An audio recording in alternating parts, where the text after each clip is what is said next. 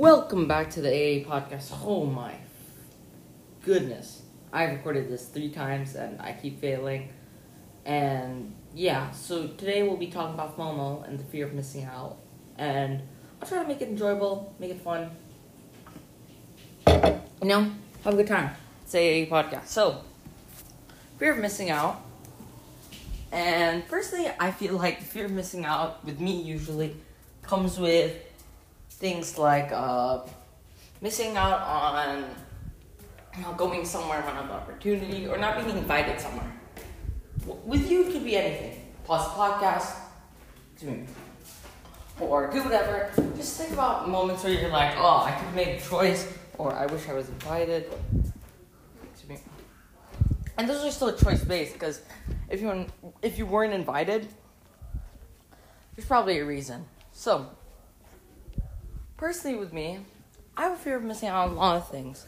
Fear, main thing is that, or fear of missing out on making a choice. Like, I should made that, should made this, and so I'm thinking more and more about it. Like, how do you make that choice? How do you like do it? And the more I think about it, it's like so difficult. And I was gonna make a whole separate podcast about being unapologetically yourself, but I think I'll kind of loop it into the FOMO thing. I feel like people who are unapologetically themselves don't really have FOMO. Maybe they do, but like example, my friend Inigo, go, love that guy. Is literally a photo of him I posted once, and then uh, one of our li- great listeners, uh, you know you who you are, texted that that guy on the corner of that photo who was Inigo, goaded. Nigo's great. Hope to have him on the podcast soon. So, him, what I've always respected about him, he's always himself, no matter what. Everyone's a little different, like when they're with a teacher or with someone older, of course, come on. Gotta be more polite. But look, no matter who he's seeing in school, he's unapologetically himself around everyone. Doesn't matter. Like me personally, I probably change how I act, and that that bites myself. I that bites me in the ass a lot of times. And but him, he is always himself. He is always the Inigeister. Inigo, and that's what I always always respect about him. Uh, about him, he's always himself, and like no bullshit. Like he just uh, a lot of bullshit because that's how that's how he is as a person. But he's himself. Like it's, I respect him. Respect that guy. I respect. And so like, of course, I sometimes get annoyed at him. Sometimes like get pissed at him. But like, I always know he's himself. And you can see that around people. Maybe I'm seeing it the wrong way, but that's how I see it. That he's always himself, and you know, gotta take it from the man himself. So back onto the FOMO thing. I feel like people who are unapologetically themselves are the kind of people who don't experience it. Like, or people who are also like, actually no, people who are extremely talented probably have FOMO. On missing out on some things because, like, like there's some people in ISM like holy crap like one one person had like does like three honors and then plays like multiple indus- instruments does dance and stuff. And me out here struggling with no honors. And what do i do outside of school? Play basketball. Like i'm such a basic boy. I was gonna say bitch but like i don't want to call myself that.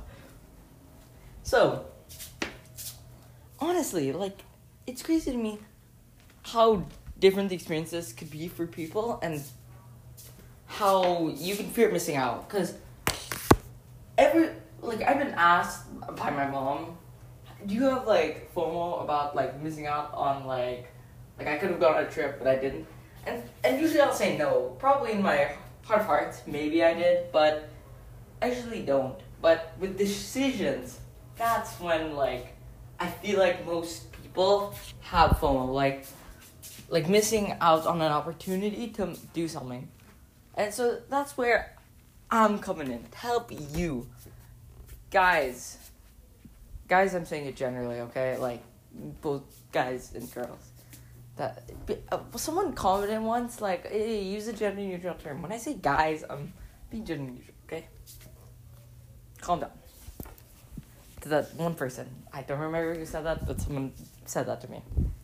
And so, I'm here to say, just first be yourself, but secondly, like, understanding that it's okay to take risks. Not, don't take like the biggest risks, like, see you like someone and then just first date you text them like, oh, I like you. Like, that's just weird. But like, take the opportunity to be honest with yourself about decisions and not just like, because the more you're not being like yourself, the more you're like sucking up a specific way, then people will see you differently. Like, me usually, I'll probably act differently.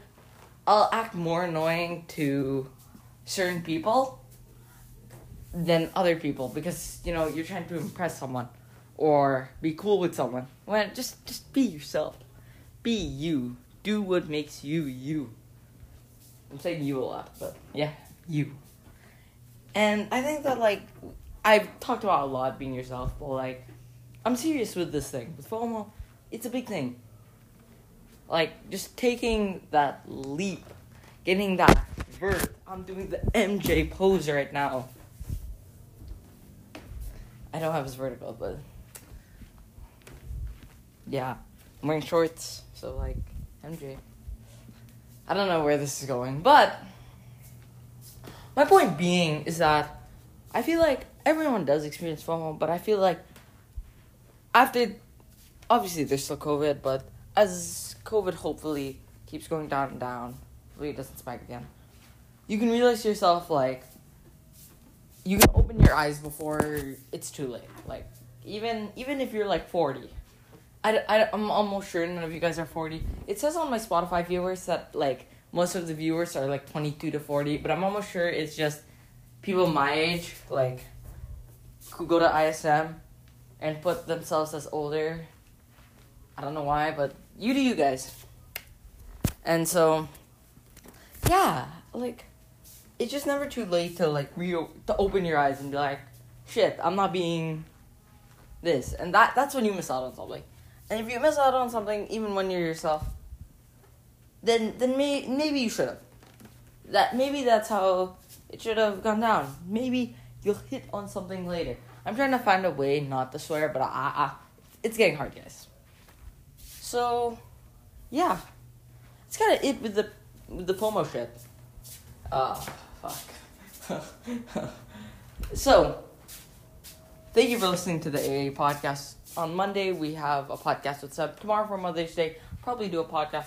Probably not with my mother, but we'll have a fun podcast. I'm trying to make it more chill. This podcast could have turned into Inigo podcast a month ago, but try to have more fun with it. Uh, shout out to Inigo. Brought him up today. Great friend. Thumbs up. If you want Inigo back, gotta gotta click on that poll. Okay, I'm gonna put a poll up. Do you want Inigo on this podcast? If you, if, if if more people don't, then but but he does rake, rake the views, rack rake the views, rack up the views. So yeah. Um, not much else to say. Thank you everyone for listening to the podcast. I hope you are enjoying podcasts as of lately. I feel like I've become less annoying, but you know that's just that's just my opinion. Okay, my opinion on it. If you disagree,